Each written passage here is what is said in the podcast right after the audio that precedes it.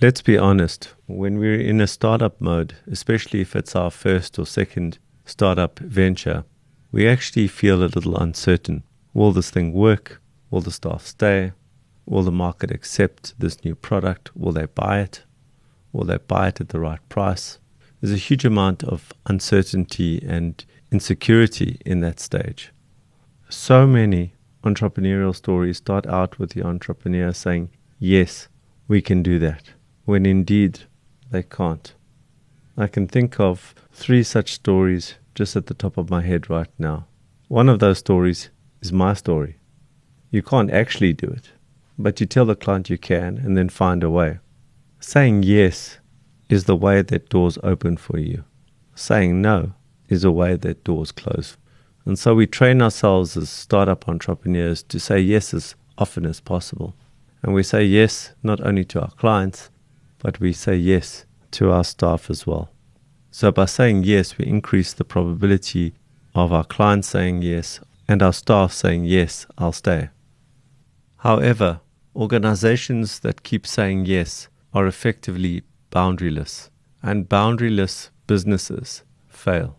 Today's podcast is really about you as the entrepreneur starting to create boundaries boundaries with your staff and boundaries with your clients, and in fact, boundaries with your suppliers. It's an interesting thought that we might be saying yes because we live in a state of fear. Yes feels much more like it could be a statement of courage or even stupidity, but fear well, as we go through this lesson, we're going to highlight and discuss a number of behaviors that are going to help us realize how this fear, conscious or not, may be holding us and our business back. We're going to do this in a structured way. We'll separate these out. We'll look at this through the lens of us and our clients, us and our suppliers, and us and our employees. I'm Gareth Armstrong, and this is a Razor's Edge podcast. Let's start off with the easiest one the boundaries with your suppliers in the early years, you're probably hustling as I was and getting a lot of freebies or huge discounts based on your personality or the story that you were telling your suppliers. And so when the supplier delivers late, when the supplier delivers the wrong thing, when the supplier doesn't give you the discount that they promised, you feel that there is no power to push back on these situations. And so you accept them. And once you accept them, the suppliers carry on doing what they do. But at some point, that starts to impact on your business. When things are delivered late and you have unreliable suppliers, you become unreliable and it impacts your ability to sell and deliver to your clients. And therefore, you start to lose your clients. And as I said at the beginning of this podcast, your inability to create boundaries effectively is the beginning of your demise. The second boundary that you need to establish is your boundaries with your staff. In the beginning of your startup, you build very good relationships with your team. It's very intimate. They're very familiar with the vision. They buy into your vision. They buy into you as leader. And as the organization grows, so more and more decisions need to be made. Based on the relationship, there might be certain liberties that your staff take. Going home a little early, coming to work a little late, not completing reporting on time, saying things and not delivering on them. And so, as new people start to join your organization, the culture is set by those individuals that were there in the beginning. And they are watching to see how you react to those transgressions.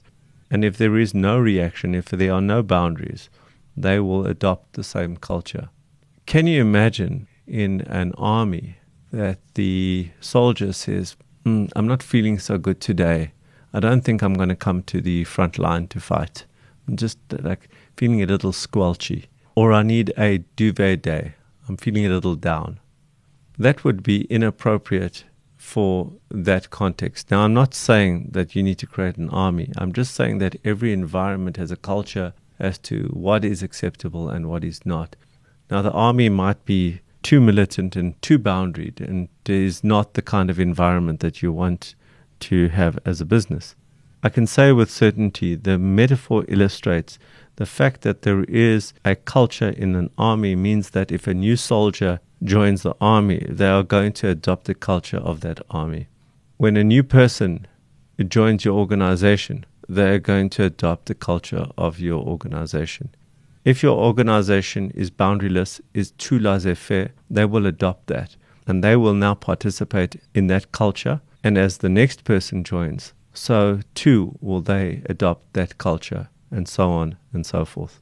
So it's very important to understand that when you start your business, that the first employees have an incredible impact on the culture of the business going forward.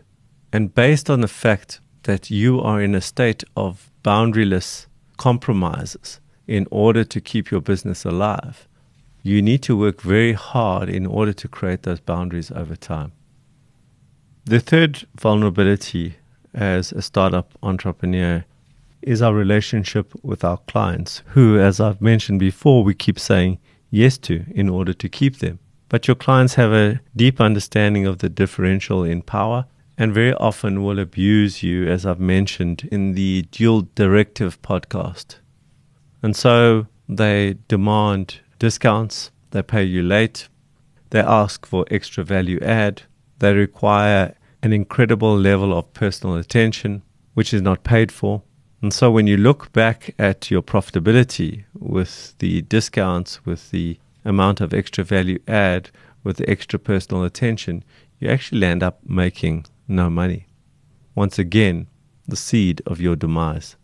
Are you currently in a position where your supplier has the power to destroy your reputation, brand, or a relationship with a key client because you've been too accepting of their late deliveries? Have you allowed the culture in your business to develop and grow in a so called organic fashion rather than standing watch over it and pruning it with shears and guiding its growth? Are your clients abusing you, knowingly or otherwise, and this is causing you to lose focus or compromise your bottom line?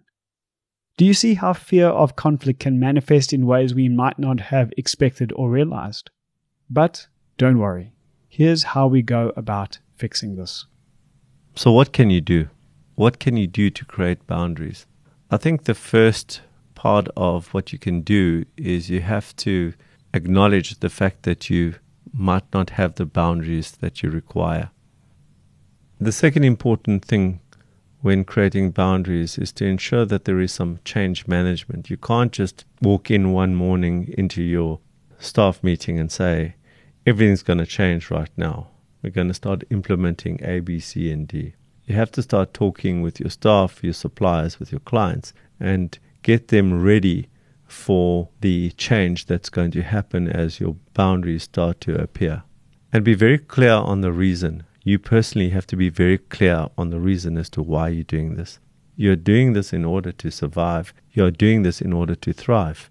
Once you deeply believe the reason for the importance of boundaries, it'll make it a lot easier for you to push through all the resistance that will come through in the following months.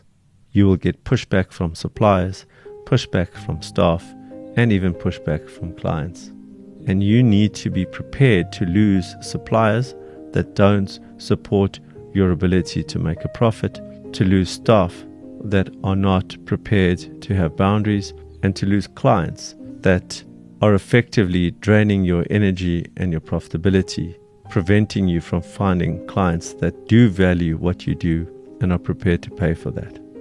So let's go through those three areas suppliers, staff, and clients. With your suppliers, the starting point is really to set up a meeting, to sit down with your suppliers and start to create a scope of work that you both agree to. And that needs to be put into a contract. Ideally, you want that scope of work to be quite detailed and you want there to be penalties for non performance on behalf of the supplier. Late delivery, the wrong quantity, the wrong quality. Now, of course, this is not possible with all suppliers, but if you really work at it, it's possible with most of your suppliers. And I know that as Raizcorp, we took many years to get around 80% of our suppliers into contracts with a service level agreement. The more clarity you have in terms of what you require, when things need to be delivered, what quantities, what quality that you need, the better for all. When suppliers give you their contracts, very often those contracts are in their favor. Don't be afraid to add additional clauses in there that cover you from a SLA perspective. Okay, so number one, carefully consider what boundaries are needed. Number two, identify why you're doing it and believe deeply in that reasoning. Number three, put together a change management plan and begin communicating. And number four, reduce the verbal interactions to writing as soon and as best as possible. Service level agreements and contracts are essential. Let's move on to our employees, our staff. Your staff are the easiest and the hardest. It's the easiest because the solution really is around performance contracting and performance management. It's the hardest because it's about performance contracting and performance management. No one likes to be performance managed, and you have to empathize with your staff from that perspective. But you cannot run a business where you have got no understanding of what the requirements are of each of your staff members. Some organizations have uh, KPI contracting, key performance indicators, or KPAs, key performance areas. Other organizations have ISP contracting, individual success plan. But the bottom line is that you are sitting down with each one of your employees and contracting each one of them in terms of what your expectation is for them to do on a daily, weekly, monthly basis. The more clarity, the more detail you bring into that contracting, the better. The more vague that contracting is, the more places that an employee can hide in terms of the grayness of what was contracted. And you won't get this right in the beginning, but you've got to be resolute that you will start to increase the clarity and the detail in your ISPs or your KPIs with your contracted employee. But we have to move to the second part of this process, which is the management. Now, each organization is different. Some organizations manage monthly, some manage quarterly, some manage biannually, and some manage annually. My strong suggestion for a startup business is to at least manage quarterly. That you set your KPIs or your ISP components every quarter and you agree to them, you contract them, you sign them, you have the discussion, and then you manage that the following quarter and the following quarter and the following quarter. If you are just writing down your KPIs and your ISPs and not managing them, rather don't do it. It has to be coupled with management, and that has to be diarized in your calendar on a quarterly basis. Of course, you might not be managing everyone, so those people who are in management positions need to do the same thing too. Create the boundaries, manage the boundaries. Do you have a performance contracting process in place in your business? Remember lesson 12 we need these processes. As much as this may really raise your fear red flags, it would only really become a problem if your goal was anything other than what Allon has described to gain clarity. As far as a performance management process is concerned, are you beginning to see how the contract is the very thing that helps eliminate one of the most difficult parts of conflict emotion? Once both parties have agreed, emotion might be present, but it cannot dominate. Imagine trying to have a tough conversation without a contract. Just the thought is motivation enough to make sure there is one. And remember, these reviews must be in the diary once a quarter. Get them in as early in the new year as possible and make sure they are non negotiable.